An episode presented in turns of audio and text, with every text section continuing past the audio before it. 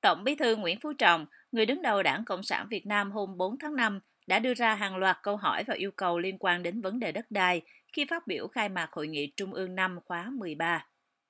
Báo Thanh niên dẫn hàng loạt câu hỏi của ông Trọng đặt ra trong bài phát biểu như tập trung làm rõ vì sao nguồn lực đất đai chưa được phát huy đầy đủ để trở thành nội lực quan trọng phục vụ phát triển kinh tế xã hội. Vì sao ở nhiều nơi việc sử dụng đất còn lãng phí, hiệu quả thấp, tệ tham nhũng, tiêu cực liên quan đến đất đai chậm được đẩy lùi, thậm chí gia tăng. Vì sao số vụ khiếu nại tố cáo thuộc về lĩnh vực đất đai vẫn còn nhiều và phức tạp? Vì sao thị trường bất động sản phát triển thiếu lành mạnh, chưa bền vững và còn tiềm ẩn nhiều rủi ro?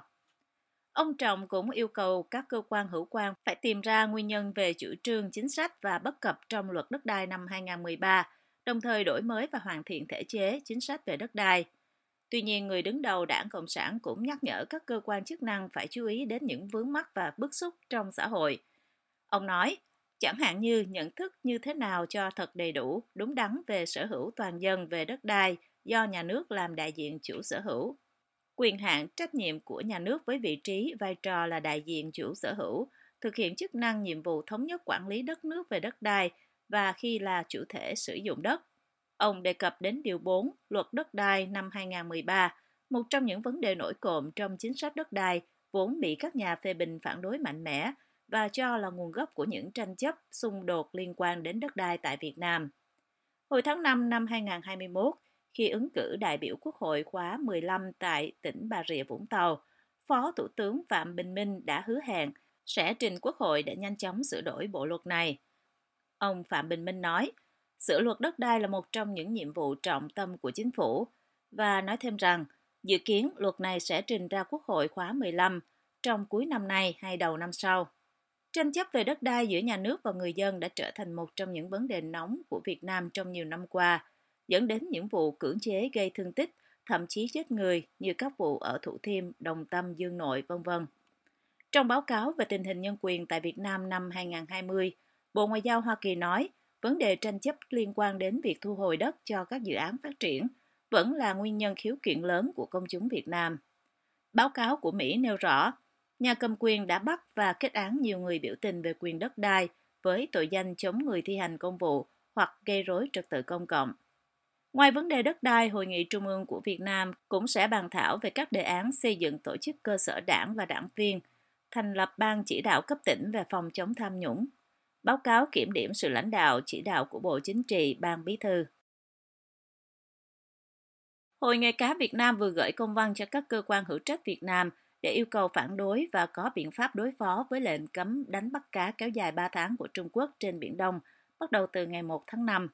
Báo Tuổi Trẻ dẫn công văn do Phó Chủ tịch Thường trực Hội nghề cá Việt Nam Nguyễn Chu Hồi ký vào ngày 4 tháng 5 nói rằng việc ban hành lệnh cấm lặp lại hàng năm và kéo dài thời gian cấm đánh bắt cá trên Biển Đông làm gia tăng nguy cơ đụng độ giữa tàu cá của ngư dân Việt Nam với lực lượng hải cảnh phía Trung Quốc, cản trở hoạt động bình thường của tàu cá và ngư dân Việt Nam trên vùng biển thuộc chủ quyền Việt Nam.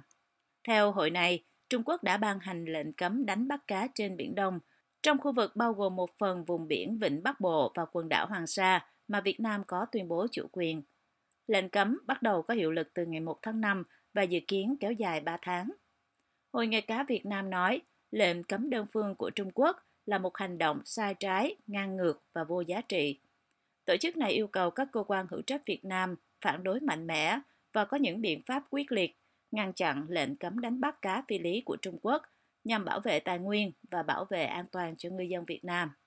Hội này cho biết sẽ tiếp tục phối hợp chặt chẽ với các tỉnh hội thủy sản, hội nghề cá địa phương và các đơn vị liên quan để tuyên truyền cho ngư dân chấp hành đúng luật khi đánh bắt trên biển và hỗ trợ vận động ngư dân ra khơi bám biển, góp phần bảo vệ chủ quyền biển đảo. Từ nhiều năm qua, Trung Quốc đã áp dụng lệnh cấm đánh bắt cá hàng năm ở Biển Đông kéo dài nhiều tháng với lý do bảo vệ nguồn lợi thủy sản trong mùa sinh sản. Tuy nhiên, các quốc gia láng giềng có tuyên bố chủ quyền chồng lớn với Trung Quốc ở Biển Đông cho rằng đây là một trong những biện pháp mà Bắc Kinh áp đặt nhằm khẳng định chủ quyền trong các khu vực trên, thông qua việc cấm ngư dân các quốc gia khác đánh bắt trong thời hạn mà Bắc Kinh đưa ra. Tuần trước, khi được hỏi quan điểm của Việt Nam về lệnh cấm của Trung Quốc, người phát ngôn Bộ Ngoại giao Việt Nam Lê Thị Thu Hằng nói, lập trường của Việt Nam là nhất quán và được khẳng định rõ ràng trong những năm qua.